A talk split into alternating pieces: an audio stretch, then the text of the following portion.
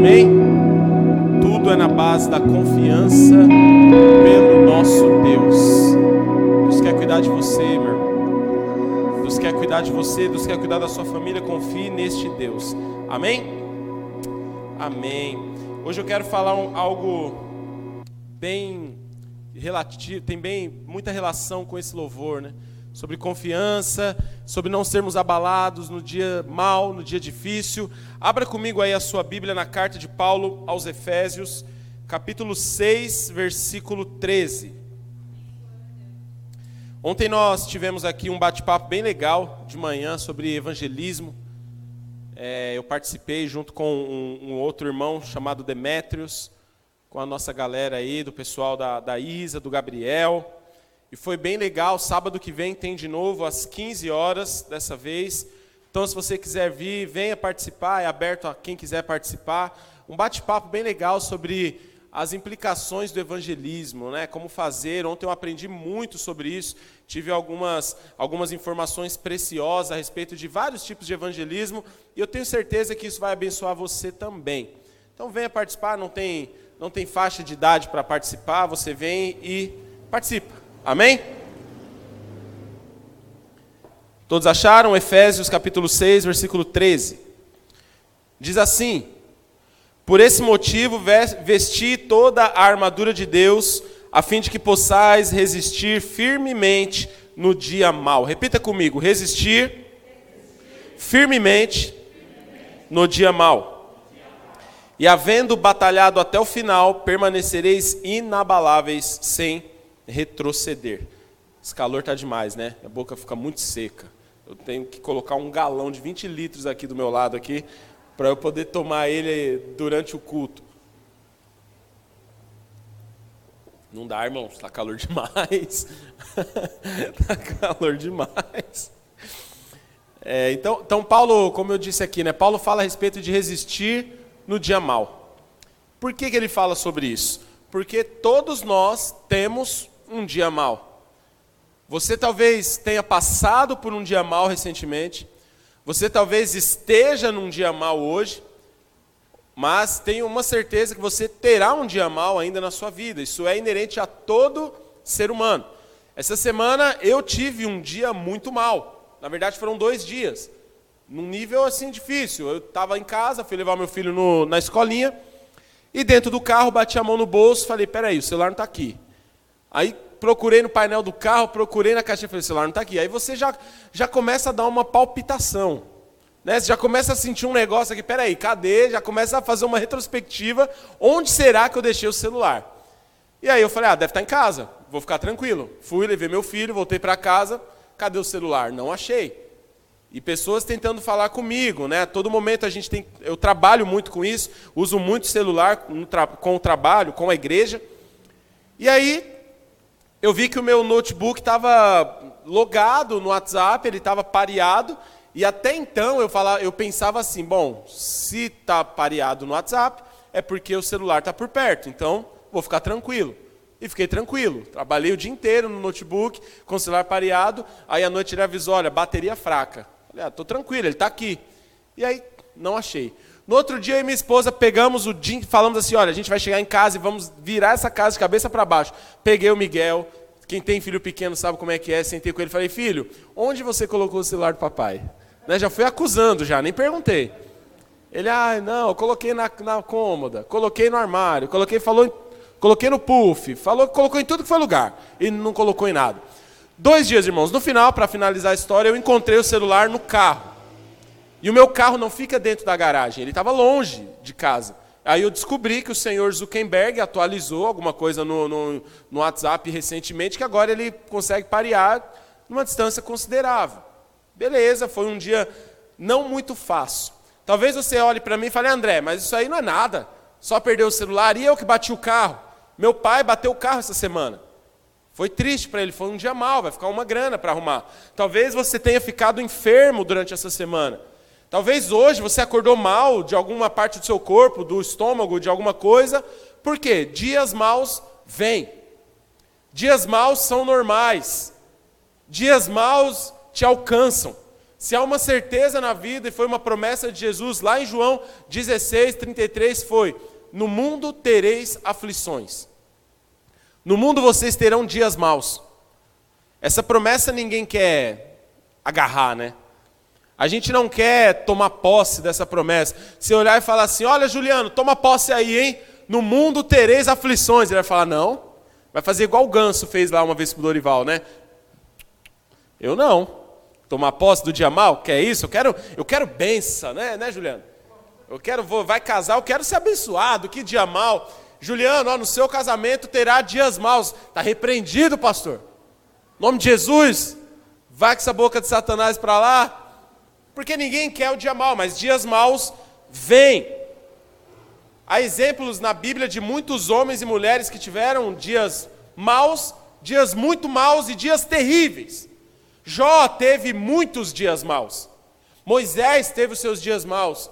Ruth, Noemi, o próprio Cristo teve o seu dia mau. E ele sabia que esse dia mau chegaria, a ponto de dizer para os discípulos várias vezes: "Olha, se preparem porque o meu o dia do filho do homem ser pregado no madeiro está chegando". Jesus nunca fugiu do dia mau. Jesus sabia que esse dia aconteceria. Nós Estamos numa série de adoração e o que eu quero te dizer, meu irmão, não permita que o dia mal interfira ou dê direcionamento sobre a sua adoração. Nós não podemos deixar que dias maus definam quem nós somos. Porque os dias maus não te definem, meu irmão. Os dias maus eles passam. E eu quero falar com você hoje quatro coisas a respeito disso. Quatro pontos de como, o que fazer no dia mal. Você tem aí a, a legenda aqui da, da palavra. O que fazer no dia mal? Já que ele vai vir, André, como eu posso me preparar? Já que o dia mal você diz que não tem como fugir, mesmo eu aceitei Jesus, eu entreguei minha vida para Ele, parece que os dias maus não somem de mim. Mas o que fazer no dia mal? Primeiro, evite murmurar. Nós somos muito tentados a murmurar no dia mal, a reclamar. O que é murmurar? É, é reclamar, é balançar, é chacoalhar de, de, de não aguentar mais. Nós somos muito tentados a isso. Quando as coisas não estão fáceis, nós somos tentados a deixá-las piores ainda. Quando eu perdi o meu celular no meu dia mal que eu tive na, na terça e quarta, quando eu perdi, eu tenho certeza que eu demorei de achar porque eu fiquei reclamando. Eu fiquei, nossa, mas de novo, mas como é que pode perder um celular, meu Deus? Aí eu tenho um, um relógio que, que pareia com o celular, só que eu desliguei o Bluetooth para eu não gastar a bateria dele. Então não tinha como achar. E eu comecei a reclamar, nossa, por que, que eu fui desligar isso? Aí eu cheguei na academia lá, pode não parecer pelo, pela carcaça aqui, mas eu faço eu comecei recentemente a academia, e aí no mesmo dia eu cheguei lá, quando eu fui treinar, Cadê minha fichinha? Porque assim, eu não sou, eu não sou nenhum monstrão de academia, né? Os caras que são monstrão aí, os caras não têm fichinha. Vai falar, vai treinar o quê? Eu vou treinar bíceps. Quais são? Williams ali, ó. Eu treino com ele lá. Quais são os exercícios de bíceps? Não, exercício é esse, esse, esse, tal. Tríceps. Eu não, eu sou nó cego, então eu preciso de uma fichinha. E aí eu cheguei na academia bem naquele dia e eu não achei minha fichinha. Aí eu já fiquei nervoso, já comecei a murmurar de novo. Deus, não basta, Senhor. Já perdi o celular. Agora eu quero treinar. Eu não estou achando a fichinha. O que mais vai, vai vir sobre mim? Para você ver que o dia mal, ele depende de você, do seu nível. Pode ser que isso seja muito pouco para você, mas naquele momento tirou minha paz. Cada um sabe o problema que tira sua paz, a dificuldade que passa. E então, beleza. Só que nós não podemos murmurar. Por quê? Porque murmurar prolonga os dias. Se você for lá para Êxodo, quando Deus tira o povo do Egito, o povo estava 430 anos escravos no Egito. Deus vai lá, levanta Moisés, um libertador, e tira o povo. E o povo está no deserto, só que o povo começa a murmurar, porque as coisas estão difíceis. Não sei como estava tão difícil para eles, né? Porque eu na minha humilde opinião, acho que é melhor você estar andando com a sua turma no deserto, sendo cuidado, de, de dia você tem nuvem para da sombra, de noite você tem é, colunas de fogo para direcionar, você tem o maná, que significa o que é isso, caindo do céu para te alimentar. Isso é muito melhor do que ser escravo no Egito. Mas como as coisas não aconteciam, como eles não chegavam logo na bênção que Deus havia prometido, eles começaram a murmurar, dizendo: oh, Moisés, e aí? Você nos tirou do Egito para morrer, morrer aqui no deserto? Não era melhor nos deixar lá? Nós éramos escravos? Éramos. Nós tomávamos chicotado o dia inteiro? Tomávamos. Nós não tínhamos direito a nada? Não tínhamos, mas pelo menos nós tínhamos tomate para comer. Nós tínhamos pepino, nós tínhamos algumas coisas. Então, para você ver o nível que a murmuração faz com você. A murmuração, ela te tira do, do, do caminho correto. Então, uma viagem que era para durar poucos dias se torna numa longa viagem de 40 anos. A ponto de Deus dizer: olha, quem tem mais de 20 anos não vai entrar na terra prometida, porque vocês murmuraram. Ou seja, do, os únicos que entraram foram Josué e Caleb. Então, para você ver como a murmuração te tira do foco. Tem hora que você está pronto para receber aquela bênção, mas você reclama tanto, reclama tanto, reclama tanto, que ela só se distancia. Ah, eu quero me formar na faculdade, mas todo dia que acorda, reclama de acordar cedo. Ah, eu quero ser promovido no trabalho, mas todo dia que chega no trabalho, reclama de ter que acordar aquele horário para trabalhar. Reclama do chefe, reclama do colega, reclama do ônibus, reclama. Irmão, quando nós temos um foco na vida, as dificuldades do caminho, elas não podem nos parar. Elas não podem nos parar. Porque elas vão fazer parte. Lembra? O dia mal faz parte. Faz parte daquele que quer se formar na faculdade, tem um dia que ele vai para a faculdade e ele não entendeu nada, choveu naquele dia, não teve aula, alguma coisa aconteceu, faz parte. Então você não pode, tire hoje a murmuração da sua vida. Olha o que Pedro fala na sua primeira carta, capítulo 1, versículo 21. Portanto, livrem-se de toda maldade, de todo engano, hipocrisia, inveja e de toda espécie de maledicência de murmuração. Livrem-se disso, porque isso não é bom. Um crente murmurador, um crente reclamão, não é bom. Ninguém quer ficar perto de gente que só reclama. Sabe, a pior coisa é você. Tem gente que eu até brinco, tem gente que você vai conversar que você já tem que ir com uma caixa de lenço. Porque você sabe que vai ser choro do começo ao fim da conversa.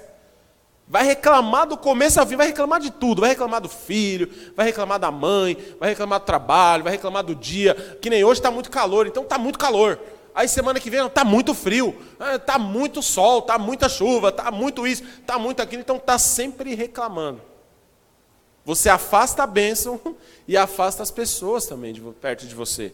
Então arranque isso, não murmure. No dia mal, evite murmurar. Amém? Segundo, no dia mal, não tome decisões definitivas em dias que são passageiros. Porque os dias maus, eles passam. Parece que não. Um dia mal parece que ele dura mais do que um dia bom. E realmente, mas ele passa. As dificuldades da sua vida, elas passam. Pastor Ricardo sempre fala, né? Você que está desesperado aí para pagar uma conta, você que está desesperado, lembra de tantas outras que você já pagou? Você conseguiu pagar tantas outras. Pode ser que uma está mais atrasada do que a outra ali, mas você está tá no caminho. Ah, esse semestre eu vou largar a faculdade, mas os outros que você conseguiu vencer. Fortalece nisso. Não, não tome decisões definitivas em dias que são passageiros. Quem que fez isso, André? Êxodo novamente. Êxodo capítulo 20, versículos 10 e 11. Se você ler Êxodo capítulo 20, versículos 10 e 11, o que, que qual a história que vai contar? Deus chega em Moisés e fala: Moisés, o povo está com sede, né? Então você vai dar água para o povo, vai lá e fala a rocha. Dá uma ordem para a rocha que é para sair água dela. Só que o povo estava azucrinando Moisés o dia inteiro, reclamando que estava com sede, reclamando que estava com fome, reclamando que estava tudo difícil, reclamando que a terra prometida não chegava. E Moisés, irmão, você deve saber isso, você que é pai, você que tem amigos, tem hora que, que as pessoas falam tanto no seu ouvido que você parece que vai explodir. E aí Moisés toma uma decisão definitiva num dia que era passageiro. Moisés não fala a rocha. Moisés fere a rocha. Isso só custou, só custou a não entrada de Moisés na terra prometida. Para você ver, irmão, como o futuro de Moisés foi definido por uma ação em um mau dia. Por isso nós temos que pensar muitas e muitas vezes antes de tomar uma decisão. Há muita gente abandonando casamento porque teve um dia mal. Ah, quer saber então? Vou sair dessa casa, vou sumir no mundo, vou pegar minhas coisas e vou sumir no mundo. Tem muita gente dando surra no filho por um dia mal. O menino chegou ali num dia mal, uma nota ruim na escola, ele dá uma surra que o filho vai lembrar para o resto da vida, vai ter raiva do pai por um dia mal. Tem muita gente que por um dia mal no trabalho toma uma decisão definitiva num dia que é passageiro. Ele chega na empresa, e ele esquece, ele está com raiva, ele está tendo um dia mal, o ônibus atrasou, foi lotado. Chegou lá, o chefe falou uma coisa atravessada para ele. Ele fala: Quer saber? Eu vou bater na, na sala dele hoje e eu vou falar: Ó, oh, eu estou saindo dessa empresa agora. Estou saindo. Só que ele não, ele não lembra que ele tem filhos para cuidar, que o convênio lá é legal. Ele não lembra que ele comprou um carro e ele tem algumas parcelas para pagar.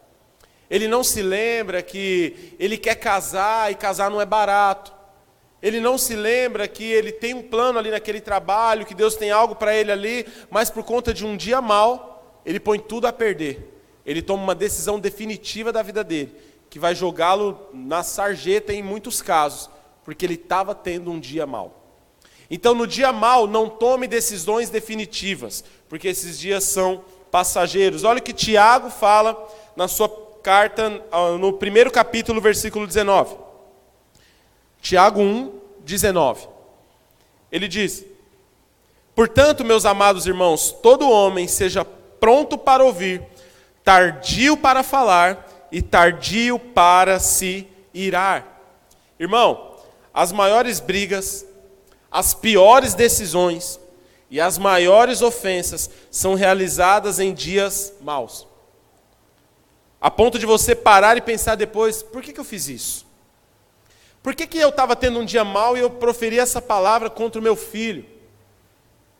Porque você tem que entender uma coisa, até num casamento, você vai tomar, você vai falar uma palavra para a esposa ou ela vai falar para o marido.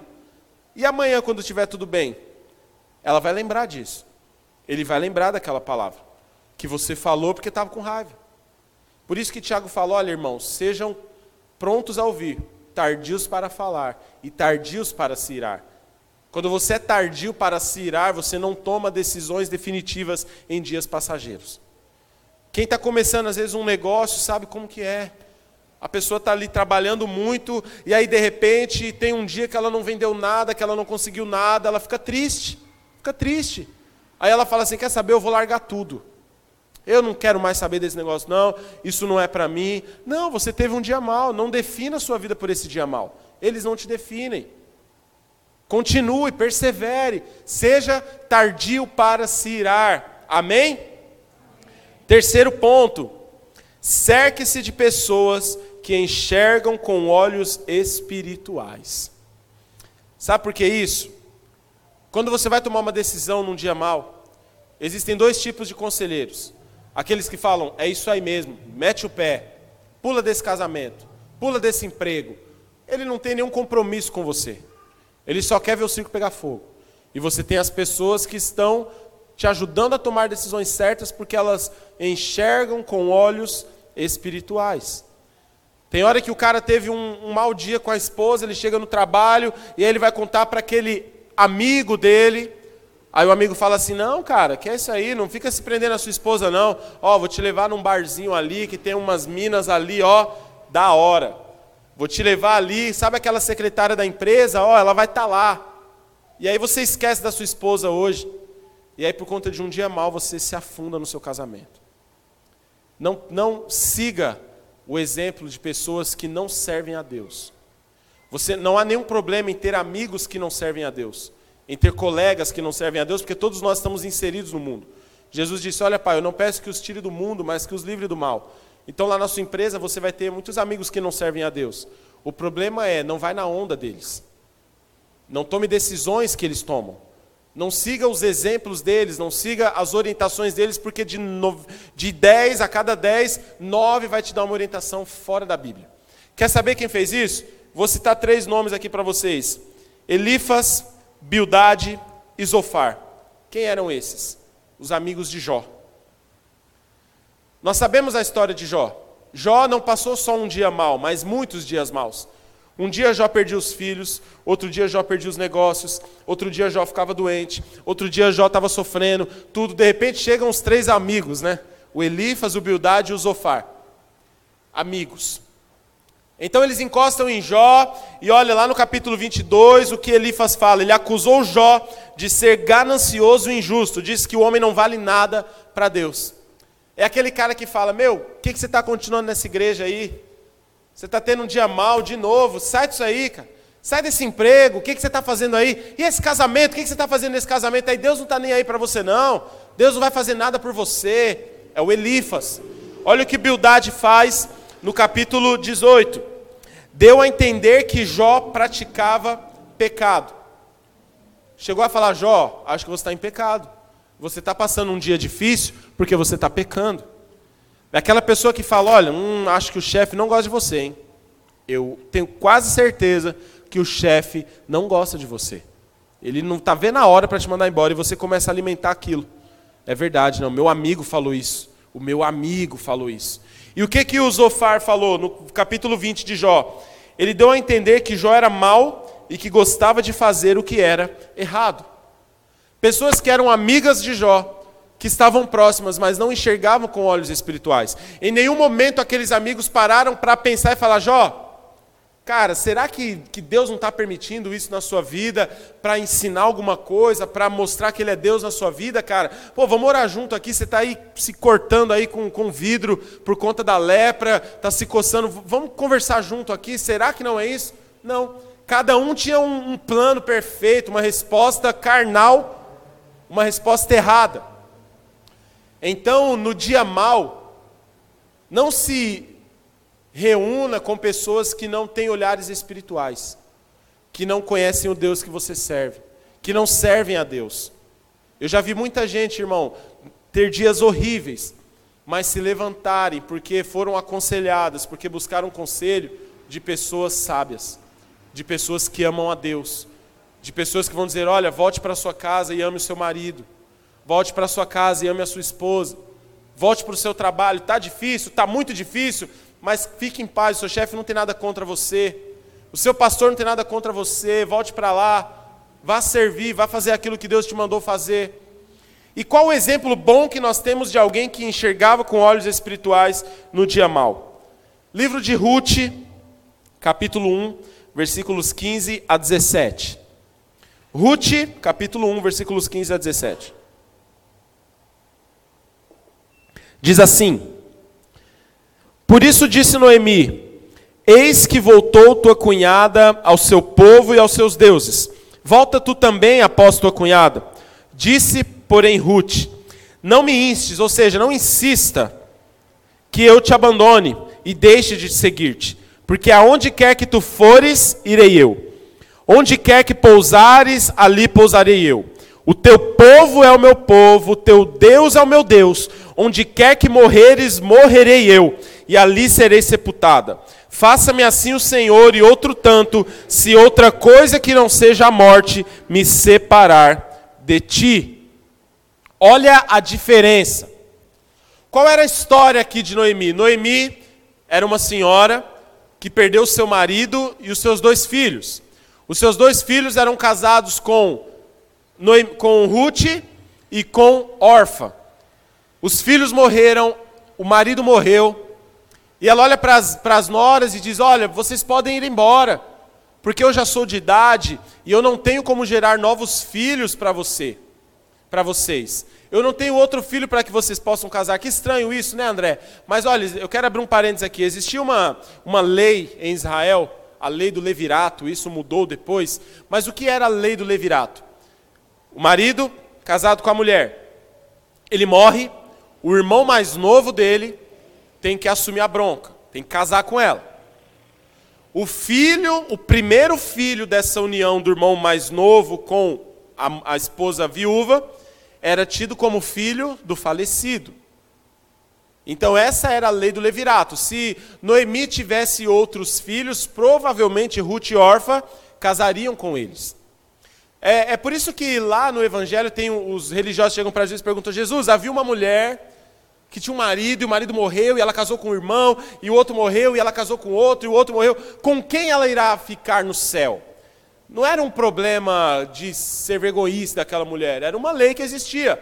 Então, próximo, se você for para Gênesis 37, você, ou para Gênesis a partir do 40, eu acredito, não me lembro agora certinho, conta também a história de Judá e de Diná, de Tamar, né, que fala dela também, fala daquela da, da Tamar que buscou ali também no, no, no, nos irmãos mais novos cumprir a lei do levirato.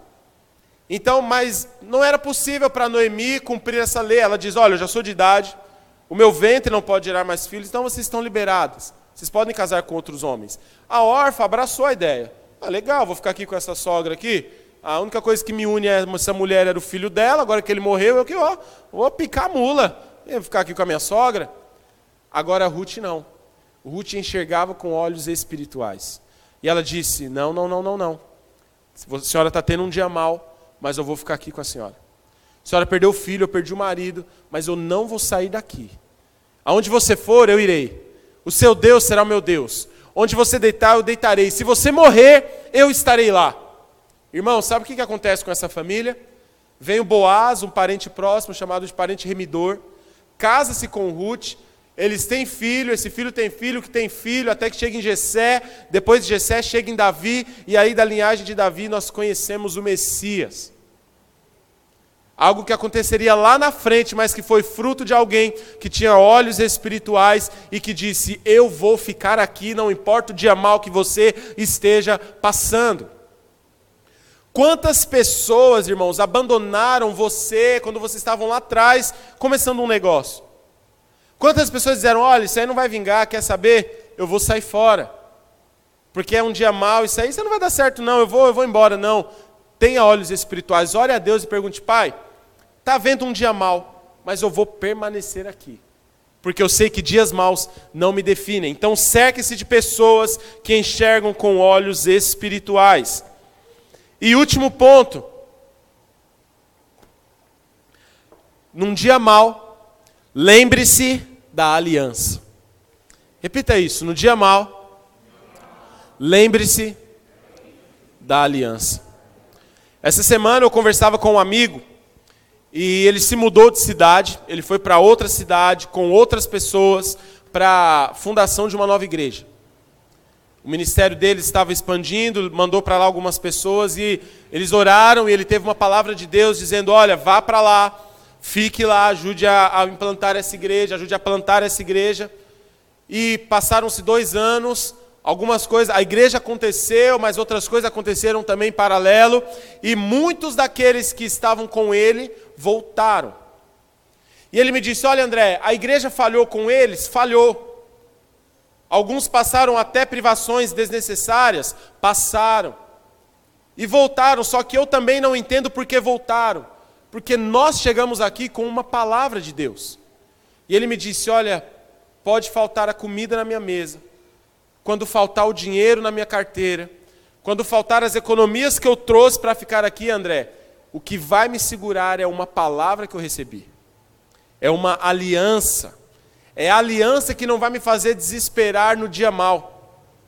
Nós, um dia Deus acabou com o mundo em água, e quando ele termina aquele dilúvio, ele coloca um arco sobre a terra e diz para Noé: Noé, esse arco aqui é uma aliança minha com você e uma prova de que nunca mais eu acabarei com o mundo com água. Por isso que hoje, quando nós conhecemos a Deus, nós vemos uma chuva, pode ser um temporal tremendo, gigantesco. A gente fica em paz, porque a gente sabe que aquilo dali não vai acabar o mundo, porque nós lembramos da aliança. Nós olhamos para o arco e falamos: há uma aliança. E alianças não foram feitas para serem quebradas, e Deus sabe disso. Deus é, é, especialista em fazer promessas e cumprir, porque Ele não mente, Ele não nos engana.